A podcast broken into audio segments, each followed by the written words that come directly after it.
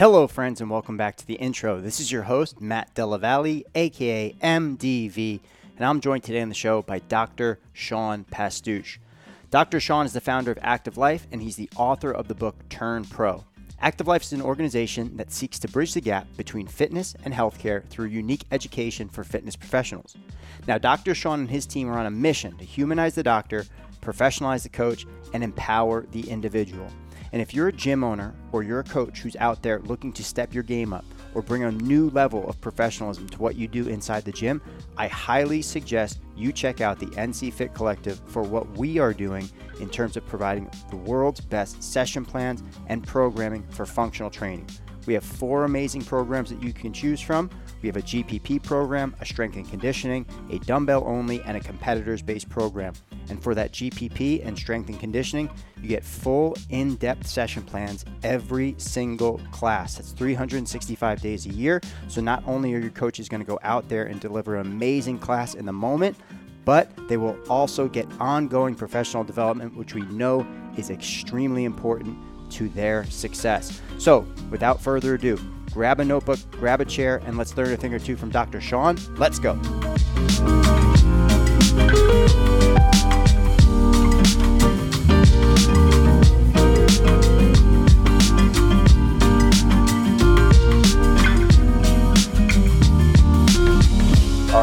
Back to the intro, ladies and gents. I am very excited today on the show, Dr. Sean Pastuch. Dr. Sean is the former founder of CrossFit Island Park. He is the current mastermind behind Active Life and Active Life Professional. Dr. Sean is somebody who, in the space, I look at as now being the quote unquote de facto voice of reason when it comes to professionalism in coaching. He's carrying a flag that I am also carrying. We want coaches out there to be pros. Dr. Sean, welcome to the intro. Thanks, Matt. Happy to be here. Yeah, I'm, I'm really excited to chat with you. You know, I think that we have been talking on both sides of the professional equation for a while. I was on your podcast very recently, had a really great discussion with you about what being a pro means to me and a couple of things that go hand in hand with that and career coaching and all that stuff. And I'm really excited for you to share your opinions today. You are muted. Oh, there we go. Sorry about that. Sorry about that. Uh, I coughed. This is your first put, podcast? I I pushed the mute button on the microphone so I could cough and not ruin your language. And I blew it. All right. So anyway, one of the things that I found uh, most interesting and inspiring from the show that we did together on the Active Life podcast was that I believe that what you're doing and what NC Fit is doing is valuable and necessary and not exactly what I'm doing or what we're doing, which is also valuable and necessary. And so often I see in the space the, the dogma of this is the only way to do it. This is the only way to do it. This is the only way to do it. And when we had our conversation, we agreed on probably 98% of things and yeah. would disagree on like two. Mm. And too often I think that people look at that 2% of things that they disagree on with somebody and say, I can't like that person. Yeah. Uh, you know, uh, I've been pretty vocal about fundamentalism in society in general, but also within fitness. Fundamentalism within fitness is fucking bonkers to me. The fact that somebody will come to the table here and go, this is the only way that you mm-hmm. can do something in fitness. Like this, this is the type of pull up. This is the only type of pull up that you're allowed to do. And this is the best type of pull up that's ever existed. And I look at that and I go, are you fucking serious right now? Like, what what planet did you come from that you think that this is the only way that you can do something? Yeah. Anyway, I'm excited to chat.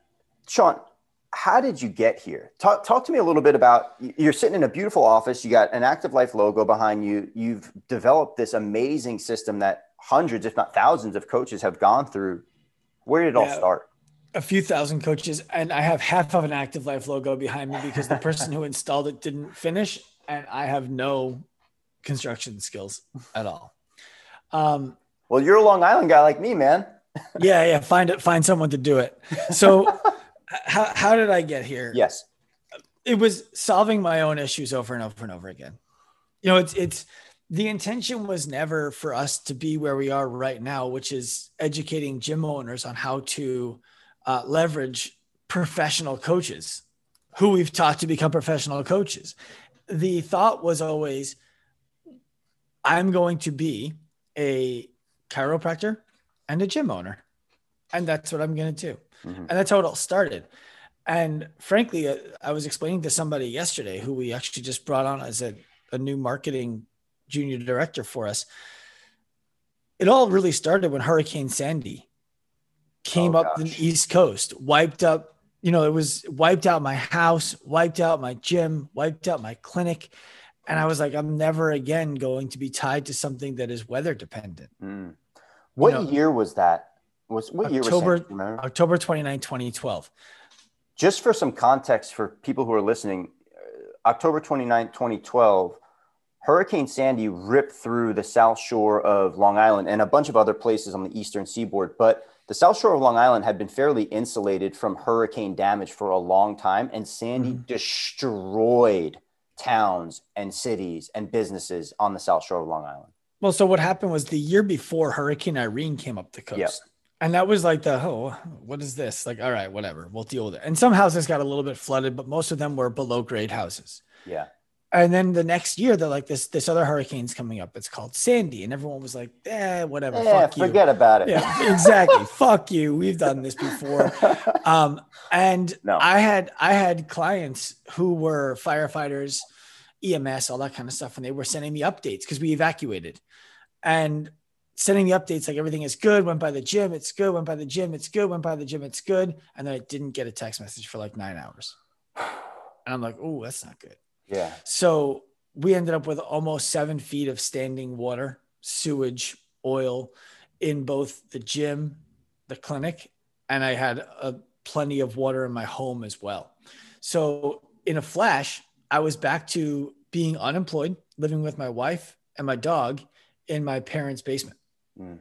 for for almost a year. Yeah, being a successful gym owner and a chiropractor, and then all of a sudden gone. We were we were gangbusters in our location. I mean, we had a small location. We were about 2,700 square feet total for my clinic and for the gym to share. Yeah. The gym was just about full on members. We had won a lawsuit four days before Hurricane Sandy. The noise lawsuit? Yeah. So if, if, if anybody wants a good read, uh, Google New York Post muscle bound meatheads. And you'll find a slanderous article about myself and my then partner, Mike, and our members where almost nothing in the article is true at all. It was all sensationalism and it all came out in the court case. And we won on October 25th and we were pumped. We partied. And then October 29th, uh uh-uh. uh Yeah, it all it all went away in a flash. Um, yeah. I had visited your gym, CrossFit Island Park. had dropped in for a for a workout there. We actually talked about it on the Active Life podcast, and it was a it was a really great gym. The culture there was was fantastic. I had a lot of fun when I dropped in. It was a classic experience. The garage doors were open. The music was great. The energy was great. The coaching and teaching was great. I had fun. Well, that was that was where we moved after the storm. That was after. Yeah, that was after the storm because that wow. location. So that we had taken lease on that location about five months before the storm. We were carrying two rents, and when the storm came up, we hadn't opened that spot yet. We gotcha, were still gotcha. planning construction there, and you know, so when we when we filed for flood insurance, like, did you get flooded in Sandy at the new location? We're like, no, because we we demoed anyway. Yeah, but we did. You know, we had we had water there too. Yeah, and so yeah, you came to location number two. Location number one was a retail spot uh, in the west end of Long Beach, in between like the bars. That's right. That that was CrossFit King of the Beach, right? Was that CrossFit King of the Beach, and then yep. CrossFit Island Park? Roger yep. that. I remember my New York CrossFit history. There you do. Yeah. Well, after that, where did things lead you? Yeah, so so I just decided that day that I wasn't going to be tied to a single location. So the, the next thing I did was said, let's let's start an event. You know, CrossFit competition, non-sanctioned CrossFit competition. I throw the air quotes up, but you know, CrossFit didn't put their blessing on it. I remember and, this too. Yeah, and excuse me, the, the events were they were good. We weren't trying to compete with the Wodapaloozas, the Granite Games of the world. We didn't care if elite athletes came out it was all about the everyday person competing at outstanding venues right on the beach, the ocean at your Beautiful. feet, in Manhattan, in the 69th Regiment Armory, in Washington, D.C., on the mall in front of the Capitol building. Like it was our venues were sick, and those events lost money every single year. Uh, and so to, to, to kind of get you to where we need to be, um, in the clinic, I started having patients fly out because they wanted to get the kind of treatment that we were providing and the kind of service that we were offering. And I was speaking a language that they understood. And that was in large part due to people like Chrissy May Cagney, Drew Canavero, Michael Cazayoux, Brute Strength, Jared Stevens talking about us. And people started to fly out for appointments in the clinic. If somebody flies out for hands on appointment, they can't come back on Friday. Like they're gone. Mm. So we needed to come up with a way to help people get out of pain without going to the doctor's office and without missing the gym. So we started doing program design for people from around the world. And we had patients who were flying out from the first guy who flew out came out from Nevada, and then eventually we had somebody flying from Finland. And I'm like, this is crazy. People legitimately need this. And we worked with um, about 10,000 people That's online. Awesome. Yeah. And then we started to see coaches say, Hey, how, why is my client seeking your support from across the ocean? So we started educating coaches. Our first seminar, uh, well, our first, we knew we wanted to do a seminar that was real, but we didn't know how to do a seminar. So we ran like 14 different versions of crappy seminars and landed on a good one. Mm. When we landed on a good one, I promoted it on social media that we were, and I had like 3,000 followers at the time, that we were going to have a seminar for coaches.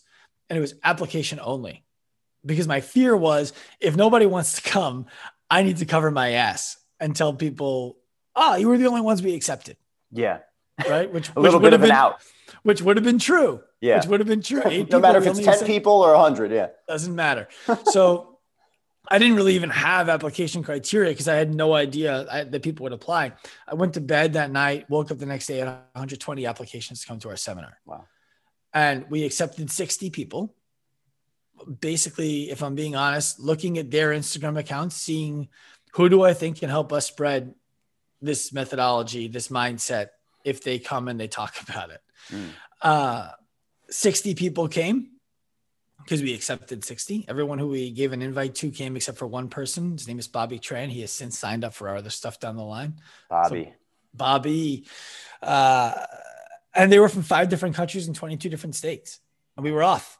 and then to make a long story short, which I have already failed to do, uh, coaches started taking that education, taking the next level of education with us, and out earning the owners of the gyms they worked in. Mm.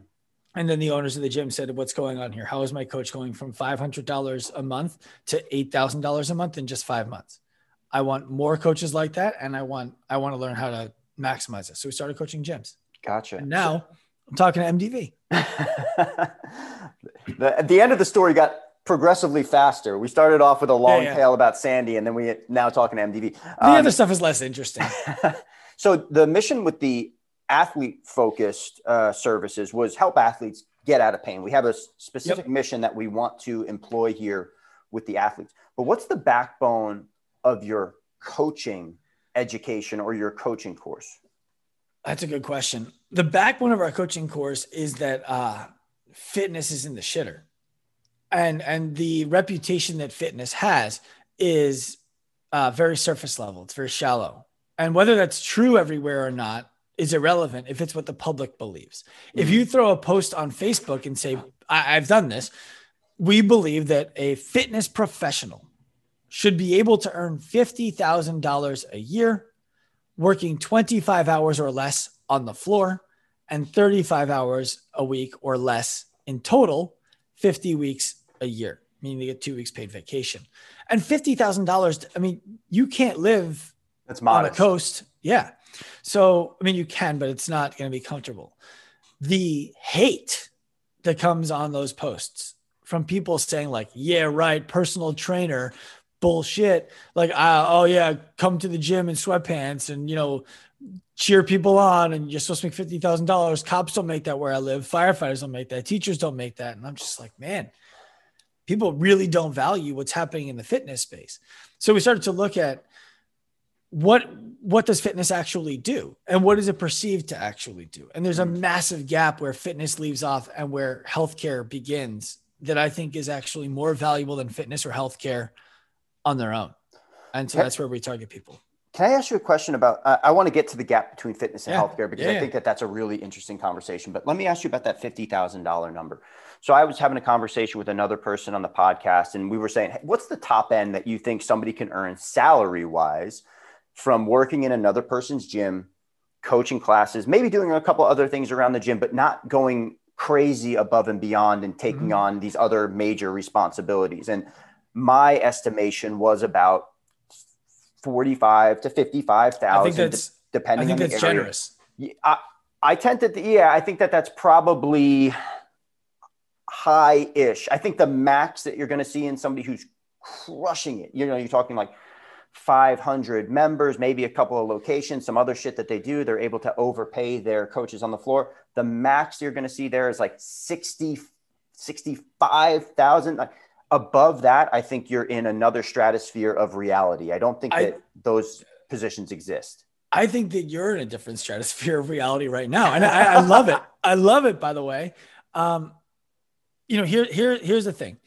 We have something that we teach the gyms who we work with, and I, I really, I want to be careful to not turn this into just a plug for what we do. Sure. So, so I'm, I'm only saying that because it's, it's how we come up with these numbers. We, I believe that if you want somebody to work for you full time, like I'm all in, I work for your gym forever. What that means is they're going to work for you for 30 years and then they're going to retire, which means during those 30 years, they're going to take the money that they're making, they're going to invest some of it. Right Build some wealth. Yeah. they we need them to do that or they they can't see an end so the math is simple. I asked a bunch of financial advisors what does somebody need to be paying for their cost of living in order for it to be an appropriate percent of their income? And the general rule is 25 to 30 percent. So what i say is if you want someone to work for you full time do a search of places to live that are within five miles of your business. And five miles in Northern California and Long Island is very different than five miles in the middle of Iowa. Yeah. But, you know, find a place that you would be happy to live and look at what it costs to live there. If you want somebody to work for you full time, meaning that you are setting what they're doing each hour of the day, the cost of that place to live must cost less than 30% of what you pay them each month. So maybe that ends up being $2,000 a month in some places in the country and it works. And in other places in the country, it needs to be six, seven, eight. But that's that's how I feel like we need to think about what a professional needs to make to be full time. Roger that. So Minimum, Yeah. minimum, by the way. yeah, um, yeah, I, I, I haven't ran those numbers. Uh, I can understand how you could look at that and extract some valuable data and or make assumptions. I am solely going off of some of my gut feeling and some of my conversations that I've had over the years with people who have full time positions in the coaching game, different parts of the country. I know what we pay at NC Fit, and I know what we're able to do with uh, some of the other things that we have done with our business to pay our coaches to be on the floor and to be with us full time and, and do so in a way that we feel is is very fair. Um, but I, I don't think that you know there's a lot of gym opportunities out there. If we're talking about the boutique fitness space, I don't think there's a lot of people out there who are presenting people with fifty or sixty thousand dollar per year salaries just to come in and coach classes. I agree. Um, yeah. And how, how does active life look at that and go, we can solve an issue here? What, what's the, what is the, what's the method that you guys employ? sometimes we can and sometimes we can't, Matt. Mm. You know, it, it's it's the truth is I look at fitness in two different uh paradigms. Fitness entertainment and fitness coaching.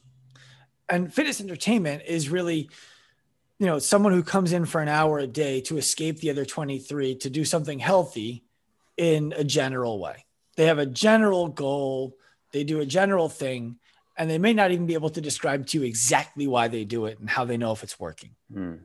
Fitness coaching is a specific solution to a specific problem applied in a specific way. I don't believe fitness entertainment will ever pay as well as fitness coaching. So if you're a a gym and you're thinking like, well, how do I pay my coaches a, a full-time wage? Your coaches need to provide value that earns them a full-time wage.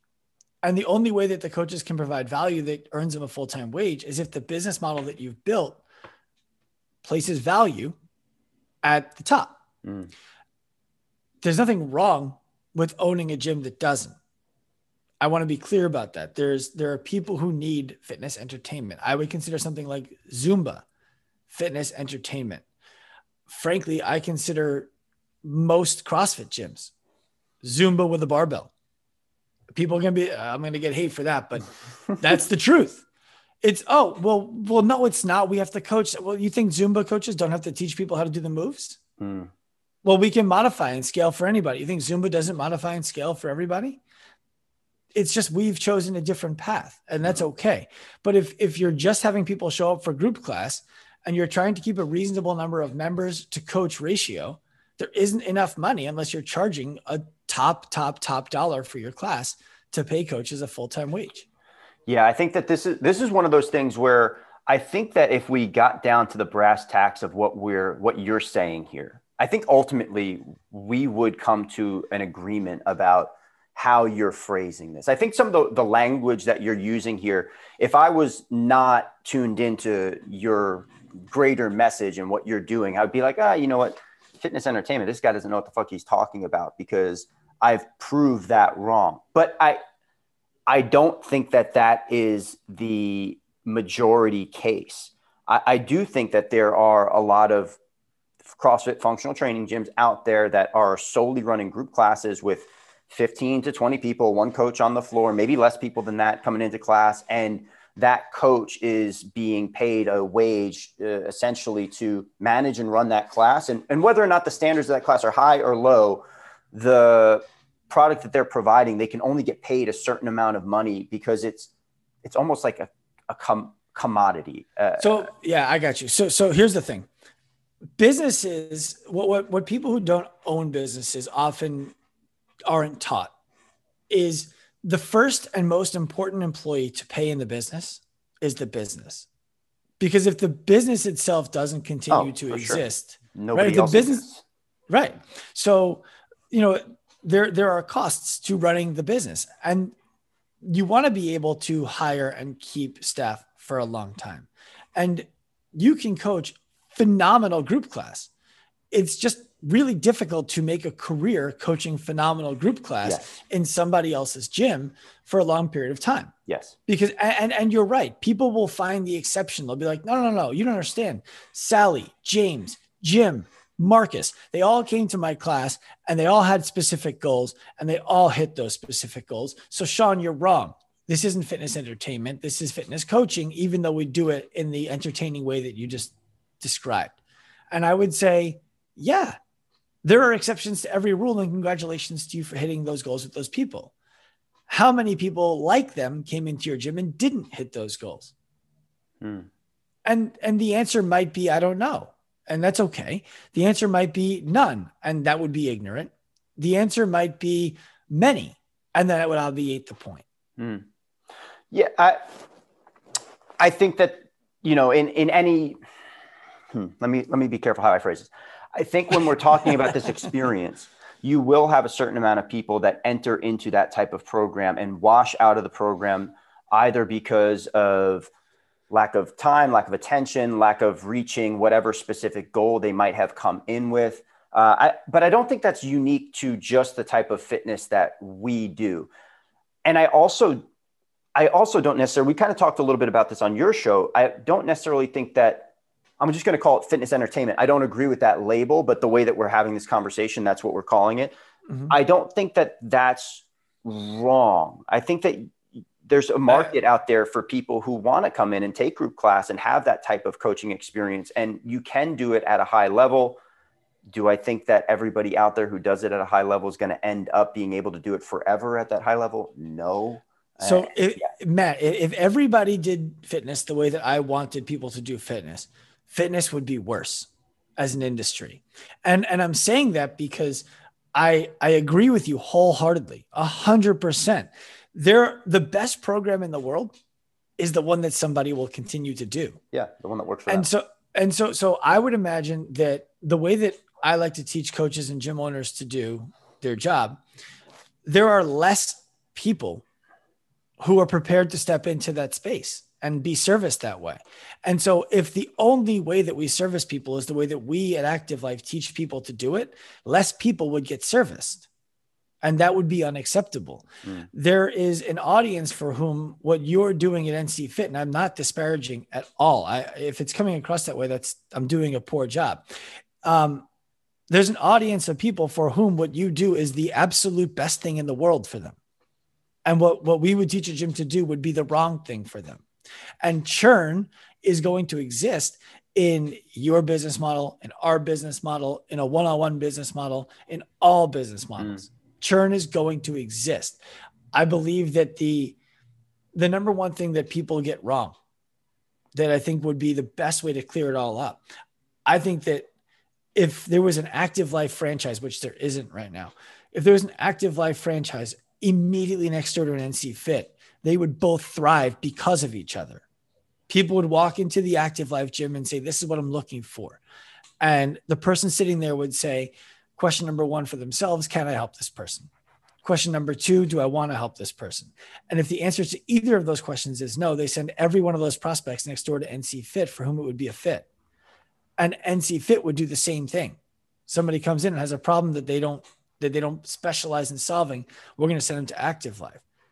And as soon as fitness professionals adopt an abundance mindset and recognize that our way isn't better than your way, your way isn't better than our way, we're not better, neither of us are better than Zumba, and Zumba's not better than Orange Theory. Yeah. Well, okay, now we can start to understand who should be in each. Yeah, there's no shortage of people in the world who are looking to have their lives improved through fitness, depending on what that version or what that method of fitness is. Now, let me ask you a question because a lot of the the gyms and the coaches that you guys work with at Active Life are of the archetype of an NC Fit style type of gym. You're working with CrossFit affiliates and functional training gyms. And mm-hmm. how how do you take the methodology that you guys have and then you go, all right, well, this guy runs eight classes a day. I have a coach over here that coaches four of those classes per day. How do I take the skills that we are teaching at Active Life and infuse them into that system without disrupting it? How, how do I add value without disruption? That's a great question. It, it starts so it starts with offering something to the people who you already have, who you haven't offered something to.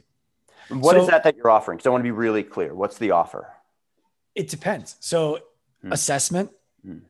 right? Assessment, um, skill sessions, one-on-one training, a a potentially a different level of class experience.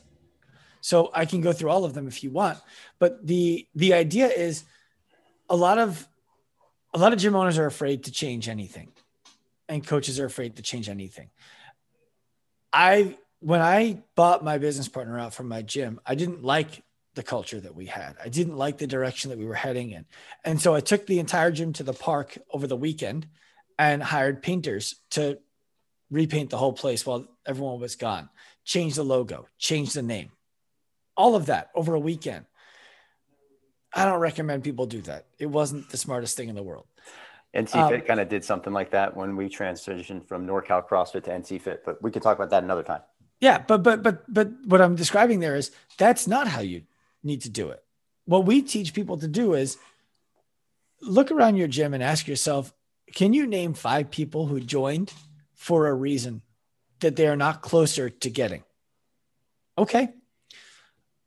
Do you believe that you can provide those people that outcome if they would work with you one on one? Like if, if money wasn't an object and they were happy to work with you one on one, could you help them get to that goal or closer to it faster than they're doing it in group? If the answer is yes, offer that to them. It's that simple. Hey, Matt, I remember when you signed up for the gym, you told me that your shoulder was bothering you a little bit and you thought that getting stronger would make it better. That was like three months ago. Is your shoulder doing any better? No, not really. Okay. And then go into the conversation with them about would an assessment be something you would like? If the assessment proves that working together one on one would be a good idea, we could fix the problem. Would you want to do the one on one? Yeah, great. That's it. Mm. That's step one.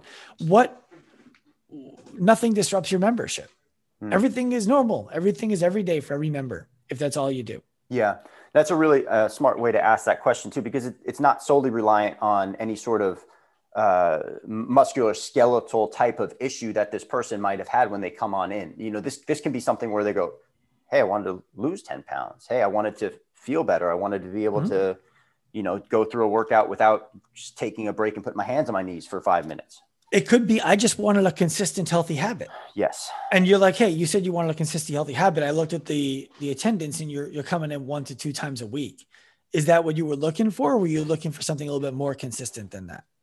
I was looking I, you know, I thought I wanted to come three to four days a week. Okay. Has that changed?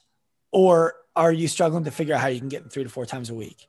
Now I'm, I'm kind of struggling to figure it out if I made some time, would you like to sit down? We can look through your schedule and figure out what the best way for you to get the other workouts in, whether they're here or at home. Yeah, that'd be great. Awesome. Let's do that. Mm. So, like, you're not asking people for anything, you're offering people something that you didn't previously offer. And if them working with you one on one or through a program design or in a small group ends up being a better solution for them than the big group that you offer as your core offering, what's the harm in in having that? And I can see harm, by the way, for people who are higher level um, business model minded. But if you're not an Orange Theory, if you're not a Fit Body Boot Camp, where it's like we just need a low skilled coach to cheer people on, then you have people in your gym who probably want to be able to help people in a deeper, more meaningful way than they're able to mm. when the way that they do it breaks down. Yeah. No, I so like I had said previously getting into this conversation. I, I, bet when we get down to the brass tacks, we're going to agree. And mm-hmm. as you go through all that, I go, yeah, of course, this makes complete sense. These are the things that I, I did through my coaching career when I was looking at somebody who I saw was struggling through group classes or who I str- wasn't reaching the goal that they had said, or I had remembered that they had told me something. I'm going to go have that conversation and see what's up. There are some coaches out there that know how to have that conversation recognize that issue and, and, and follow that path. What in your experience, when people are coming to you, when coaches come to you and they go, I need help, where are they in that spectrum of understanding how to manage that conversation? Do they, are they completely lost or are they going, well, I recognize it, but I, I just don't know how to go from A to B? Yeah, I think most most coaches have an association with a sales conversation that it's sleazy or it's pushy. Yes. And and they don't want and they don't want to have it. And I think that that that's true if you go into the sales conversation thinking about the money that you would make if the person buys. And so what we talk about a lot is the cost of eh, think stop thinking about how much money you make if this person buys from you. And start thinking about their cost of inaction if they don't buy from you. So, what does it mean for the person if they end up not being a client of yours? If you're approaching somebody because they wanted to come to the gym more consistently, let's just use that example, sure. and they're not coming. Well, why did they want to come to the gym more consistently? What's wrong in their life that coming to the gym more consistently fixes? If you don't work with them one on one and help them design a schedule and hold them accountable to that schedule, what does their life look like without the consistency that they signed up for? Is it a big deal? Is it not a big deal? Well, the bigger the deal, I think the harder you push. The smaller the deal, if it's not a priority to them, it doesn't need to be a priority for you. Hmm. So, sales is one of the things that I think um, is most valuable for coaches to learn. And it's one of the things that we spend the most time teaching because as soon as sales begins to feel like an act of service instead of an act of ask, it it, it happens naturally. Mm.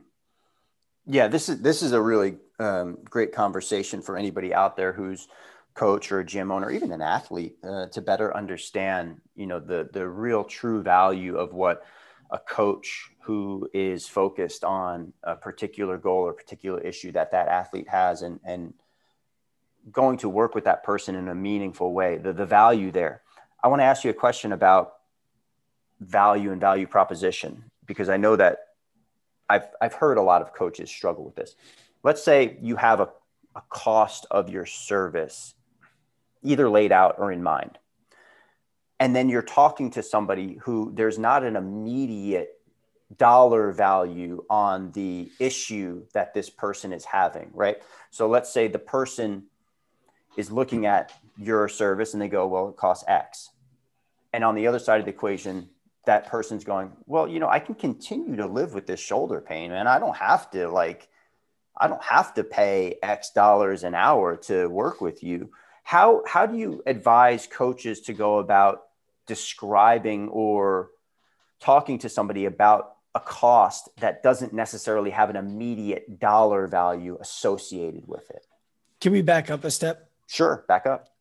The the number one rule that we have for sales is only sell to people who are in the market for what you have and always sell to people who are in the market for what you have. So, what does it mean to be in the market? It means that the person you're describing has to believe that their shoulder pain is a problem that they want solved. If they don't believe that their shoulder pain is a problem that they want solved and now, you you would be unethical to try to sell them. Or or or waste of time. You would you'd be wasting time and perhaps misunderstanding their priorities and projecting yours onto them. And that's not unethical. It's noble. It's just it can lead to frustration. And so we have six questions that we teach coaches to ask. The first question is how long, you know, is that a problem? Is that true? Once they qualify that, yeah, I am dealing with this issue. Question number two is how long have you been dealing with it for? When they tell you how long they've been dealing with it for, because if it's like, oh, I just woke up this morning, it was weird.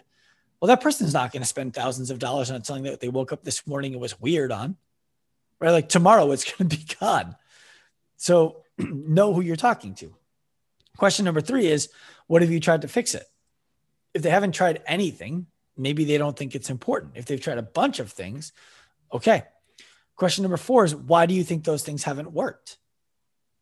Let them acknowledge that these things didn't work. And this is why I think that they didn't work. Question number five is, is it a priority for you to fix this? Or is it a whenever it happens, it happens kind of thing? If somebody tells you, now, whenever it happens, it happens, stop the sale. Stop the sale. They don't have urgency. If they say, no, it's definitely a priority, then question number six is if I made time, would you like to get together to see if working together one on one would be a fix? You know, or I didn't do that last one so well, but you know, if I would sense. you, yeah. And it, it's like you have six chances to find out that this person is not a client. Yeah. You have six six opportunities to pull that ripcord and go, this is not the right time. In your own head. You could say that in yeah. your own head. Yeah, yeah. Yeah. And and and they have six chances to tell you no. Mm-hmm. And none of them are threatening. Mm. And and the way that one of our staff members, uh, Larry Geyer, talks to our clients about it is you should look at everyone you're looking to sign up as I have room for one more person. one more person. Is this the one who should take that spot? And if it's not, they need to convince you otherwise. And if it is, then you need to ensure that they fill that spot. Mm. You had told a story when you came on, when I came on your show about an athlete who had reached out to you. And I, I believe that you went through a version of those six questions with the athlete. And then she came to the conclusion at the time that I, I think she said that she didn't have didn't I have to talk to my husband about the amount of money that this yeah. is going to cost. And then there was a gap. Mm-hmm. And then she reached out again and your costs had gone. Oh yeah. Well, well so point. so she reached out uh and the cost was like 200 bucks a month. She's like, all right, I got to talk to my husband. Never came back. Six months later, she came back and told me that she had gotten surgery and that the doctors told her she needed another surgery and wanted to know if we could help her. And I said, uh, unfortunately, now we can't. You know, it would be inappropriate for me to take you as a client. And she cried. I cried. I felt like I let this person down six months ago because I didn't close the deal. And we could have saved her the surgery. So she got the surgery. And a year later, she was on my schedule again. Hmm. Or not a year later, excuse me. Maybe it was a year later, whatever it was. I don't want to mess up the timeline, but and she's like, I got surgery number two, and the doctors told me I might need surgery number three potential number four, and a replacement. Can you help me? I'm like, Jesus Christ. Like this, this woman is in a bad way. And I don't know if we can help her. Mm. And I was honest with her about it. And to make a long story short, ended up telling her she needs to buy a year up front if we were even going to try because I didn't want her quitting after a month because it wasn't working right away. And she said she had to go talk to her husband again. And I said, No, I'm not letting you off the phone. I like Yeah. She I, she bought. She's been she's she bought. She's been out of pain for two and a half years now, and she's been with us for three years. There's a there's a number of lessons that uh, I you can take away from that story. One of the lessons that I like about that story is the fact that, and you beat I you beat you beat yourself up a little bit about the the con- yeah you did you because you you got emotional about it when I was on your show, but let's pretend that the issue wasn't as dire. Let's pretend the consequences that surgery wasn't on the table with this person. If a coach is having that conversation with the person, they get to the end there, and this woman or person goes, you know, I got to talk to my husband about it. There's an awesome opportunity there for coaches to exercise some awareness and good judgment and say, I appreciate that. Go and have the conversation, and mm-hmm. I'll be here when you want to come on back and talk to me about whether or not this is a good fit for you and whether or not that person comes back if it's a priority for them and if this is an issue that's going to be pressing for them and continue to be something that's bothersome at some point they will they will come back uh, or or not Maybe. but yeah so a good opportunity.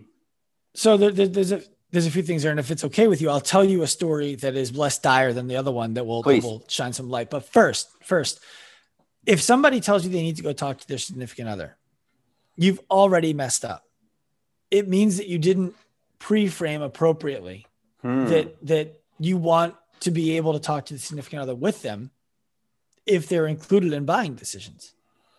And and what that means you know there's a lot of um, misconception that like a significant other has to be there. They don't.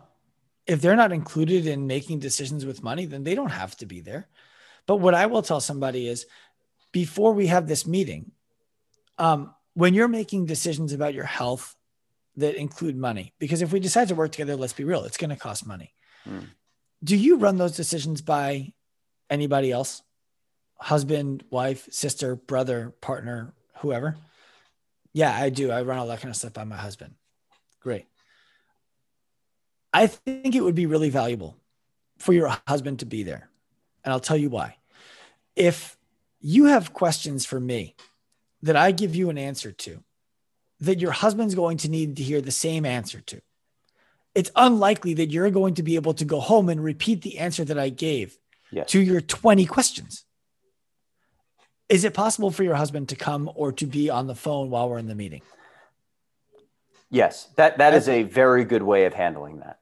That well, that that's how that's how we do it. Yeah. Um, and if they like, they know I don't need to ask anybody else. Great. So that means if we decide that, that we agree that we should work together, you don't need to ask anybody or go home and talk to anybody. Yes, great. I'll see you on Wednesday at three. Now I'll tell you a different story that's um, much more, much less dire and equally impactful. Please. I have a guy. I was at the cockiest part of my career, and because I had patients, I had these patients were flying in, right? I thought I was big shit. And I didn't want to do personal training because a patient who was flying in was paying me almost $400 an hour. And a personal training session, I was only selling for like 120. So this guy says, I, I want, I want to buy personal training from you. I'm like, I really like, um, okay. If you want to buy personal training, my rule is you have to buy 12 as a minimum. And they're 120 a pop. So it's going to be 1440 bucks. Cool. And he's like, yeah. And in the moment, I'm like, shit. Okay, fine. Like I, I didn't, you know, outwardly say that, but I just signed him up. I didn't qualify him. I didn't ask him any questions. I was irresponsible with the way I signed this guy up. I was young. I was brash, dumb. Anyway, he pays $1,440. Um, he comes in for his first session. And I'm like, all right, so you know, what do you want to do? And the first session is free, by the way. It's just an assessment. It's a let's go through, you know, what are your goals? What are you, where are you at? I want to learn how to climb a rope. I'm like, okay. What else you got? He's like, that's it. Just want to learn how to climb a rope. And this is during his free session, mind you.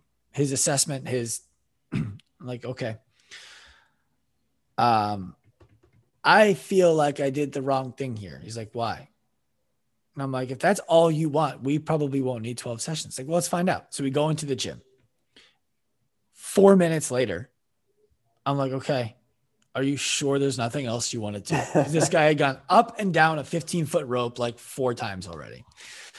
He's like, No, that was it. I'm like, Well, what do you want to do with the rest of the time today? Like, would you like to do more stuff today? And he's like, No, I'm I'm good. I was like, Okay, well, I'm gonna refund you. Wow. Because this was this was inappropriate of me and I apologize. And he's like, No shot. I said, What are you talking about? He said, Look, you're young and I, I appreciate that. You haven't been around that long. He's like, I didn't pay $1,440 to spend 12 hours with you. I paid $1,440 to learn how to climb a rope because learning how to climb a rope was worth $1,440 to me. And I'm like, can I ask you why? Why was it so important? He says, yeah, my son is getting older now. And one of the things that I always enjoy doing with my friends is Spartan races. Mm. Now that my son is older, he comes. He doesn't do them, but he, he's there at the end. And I don't know how to climb a rope. So every time we do a Spartan race, we get to the ropes and I do 30 burpees. And my friends climb the rope and they go on. And at the end of the race, we sit in the parking lot, we have a beer or two, whatever, and they make fun of me for not being able to climb a rope. And my son is getting old enough that if he hears them making fun of me, I'll look like less of a superhero to him. And I can't have that. So I stopped doing Spartan races. And he's like, and, and my son asks me why we don't go anymore. And I make up excuses. And so I just paid $1,440 to be a superhero to my son and to continue building friendships with my friends. I don't care how long that took. And I was like, oh man, like I, I got choked up when mm. he hmm. told me that. and I realized this guy was buying an outcome, not the time. And I said, we're going to do all 12 sessions and we're going to make sure that you can climb a rope when your hands are wet, when you're tired, when you've done a bunch of hanging already. And we just conditioned him to do things like hang. I want you to hang on the pull up bar for 30 seconds, climb the rope right? Go put your hands in a bucket, wet them, hang on the pull up bar, climb a rope. We, we did all kinds of stuff to make sure that when he went to that race, no matter what the situation was, he was getting up and down that fucking rope. And, and that was an extremely valuable lesson for me. He probably would have paid $14,000 to climb. He might have. He yeah. might have. He yeah. might have. I like. And by that, the way, I, I like that story I, a lot. It, it, it, was impactful one. There's, there's a few pivotal stories in my career that that shaped all my thought for people who are listening, I want to make sure that I'm clear here. There's there's probably some thought going on. Sean's in New York, Matt's in California, or NC Fits in California. That's where there's money. Nobody's going to pay that here. And I promise you, we we work with people, and I'm sure you know coaches, and you have collective gyms who are all over the map in terms of what the income is where they are.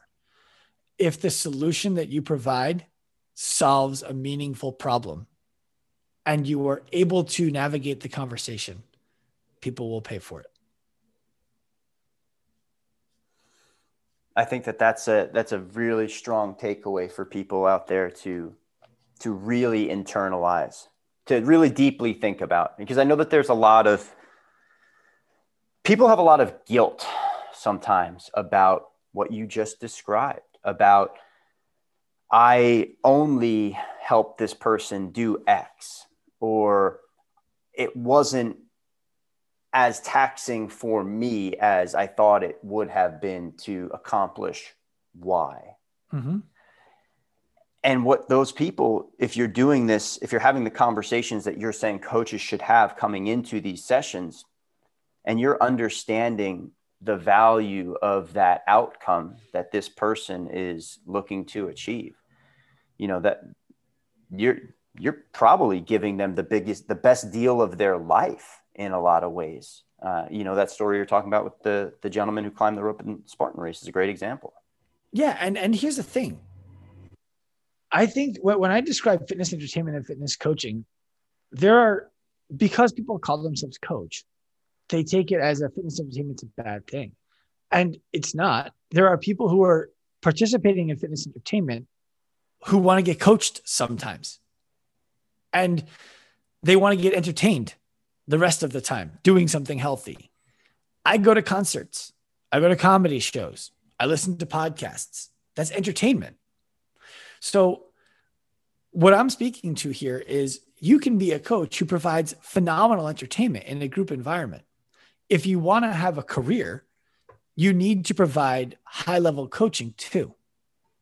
And, and, and, and, and by the way, for the gym owners who are listening, I believe that the coaching of the class that somebody does is their, their barrier to entry for the right to sell the higher level coaching to the members who are in that gym meaning they need to coach those classes to earn the trust of the members, the trust of ownership, and the coaching acumen to be able to take the clients and work with them one on one as well. Mm. I agree. I agree. Like I said, when we get down to the brass tacks, I think we're on the same page about a lot of things. I think the nomenclature that you use to describe the two types of experiences, I don't necessarily agree with. I would never call what I do or what I did on the floor, entertainment, coaching. It was a big part of what I did. It was a big part of what made my classes so great and what made me successful in the personal training arena when I was doing those things. It was highly entertaining experience. People wanted to be around me. I'm not saying that to be a shithead. It's just the truth. Mm-hmm. I kind of look at those as being like more dynamic, maybe like a dynamic coaching. And this is just semantics, dynamic yeah, coaching yeah. and specialized coaching. And then you know, in, in the mix here, I think when you're out there and you're describing what active life does, I, I definitely understand how people go. I see what he means by entertainment coaching. For me, well, so, I would call it something different. But I, and, and and part of the reason I don't call it something different is because I want people to. I know. Continue listening. Now, I had a conversation recently with a woman, and she runs what's called the Women in Fitness Association, and I had her on the podcast because I want to hear about why women need advocacy in fitness. Mm. Okay. Um, long story short, it was a, it, it, was a very good conversation. The one thing that I what was her name? Uh, oh, sorry. Jen, no, spot. no, it was, it, I think it was Jen Rainwater. I think okay. it was Jennifer. I, I, don't remember her first name. I know her last name was Rainwater. Okay. But um, she one of the things that she talked about that I pressed her on was that women get paid less to do fitness than men. I said I don't think that's true.